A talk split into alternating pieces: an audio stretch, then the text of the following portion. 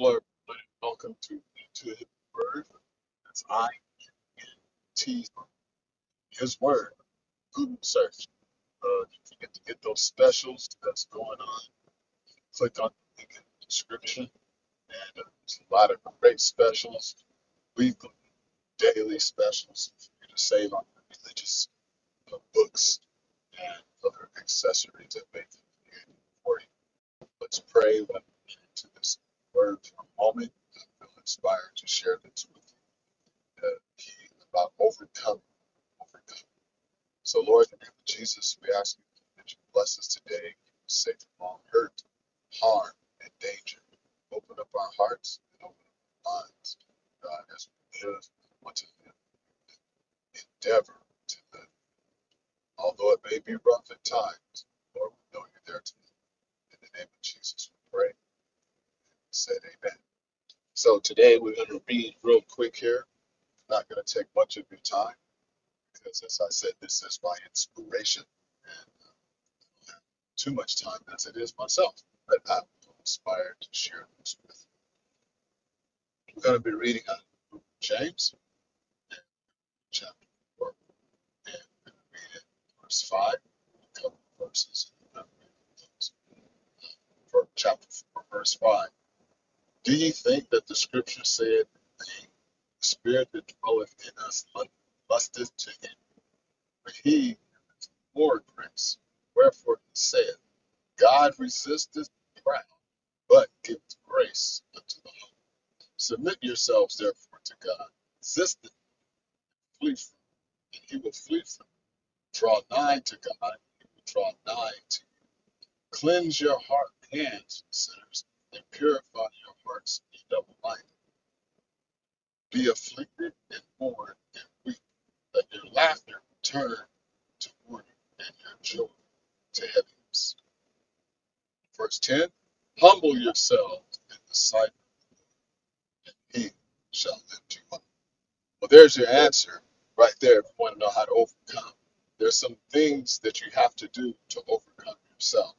As we can see, that God, have the Spirit of God, because we read the first uh, verse of chapter 5, this setting here, it says that the Spirit dwelleth in us, lusteth to envy, right? But nevertheless, these are for those that have been born again of the water and of the Spirit. But then again, it goes on to tell us further on as the scripture reading that He giveth more grace.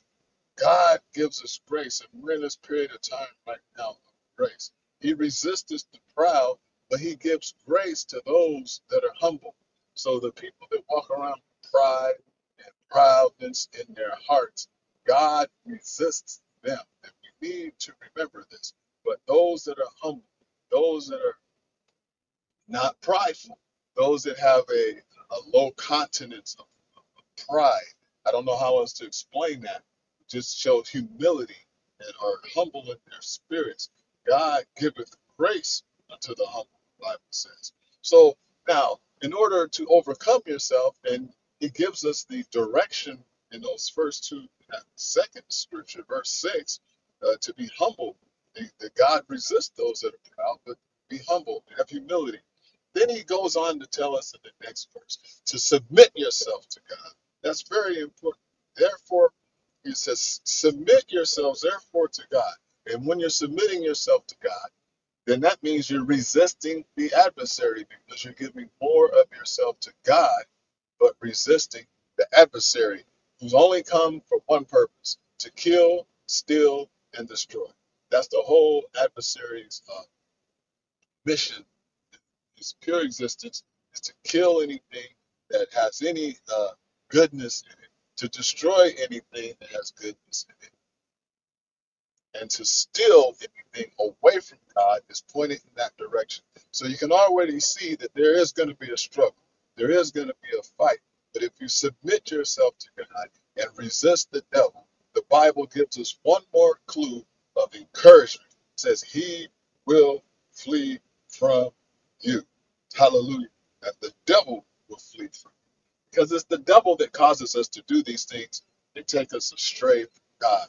Remember, God has the he wants to reconcile mankind back to Him. He wants to get in that relationship, that relationship that was once formed very, very beginning, Adam and Eve, and then it was broken. And ever since then, it's been a struggle throughout the centuries, throughout the decades, for God to reestablish a meaning relationship with mankind. Hallelujah. Now, there are some people that get into that relationship with God, but there are those, and you know who you are by listening to the sound of my voice. There are those that just don't want anything or uh, straddling, straddling the line, if you would, establishing the meaningful relationship with God. It's like looking at Him face to face, eyeball to eyeball. Hallelujah. So, and then in verse 10, it says, Humble yourselves in the sight of the Lord, and he shall lift you up. It's very important that you learn to humble yourself in the sight of the Lord because God is always looking. His eyes are all over the place. He's omnipresent. He's the omnipresent spirit that fills the universe. Hallelujah. That's a song, it's part of a song that we sing in church. So God is everywhere, which is most definitely true all time. So we need to humble ourselves in the sight of God because we can't hide from God. God knows the thoughts and intents of our heart. God knows what we're going to do before we do it. And God knows and sees what we do when we're doing it. And we're all going to have a price to play, pay for the consequences. But there's another reward that's mentioned in the book of Revelations I'd like to share with you before I disembark. Hallelujah. That comes from Revelations chapter 3, verse 12. It says, Him that overcometh will I make a pillar in my in the temple of my God, and he shall go no more out, and I will write upon him the name of my God, and the name of the city of my God, which is New Jerusalem, which cometh down out of heaven from God, and I will write upon him my new name. Verse 13 He that hath an ear to hear, let him hear what the Spirit saith unto the church. What the Spirit saith unto the church.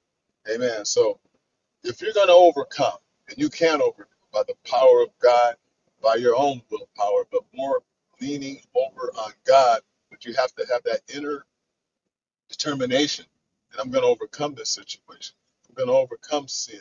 I'm going to overcome the adversary trying to drag me down and keep me from reaching my highest spiritual heights and trying to keep me separated from God. I'm going to overcome this. And once you overcome it, as the promise in the book of Revelations, and this Bible is full of promises, he says, I'm I will make a pillar. He to him that overcometh, I will make a pillar in the temple of my God. And a pillar is a strong thing. You know, there's pillars in buildings you may notice, or sometimes we call them steel beams today. And what does the pillar do? It support a lot of weight. It holds up the weight, the roof, the top of the building. Amen. Hallelujah. Praise God. So God wants to make you a pillar in his temple. Hallelujah. He wants you to be a permanent fixture in the temple. Hallelujah. You can do it. But remember to resist the devil, he will flee from you. God bless and keep you. Until we meet again, God be with you. Amen and amen. God bless you.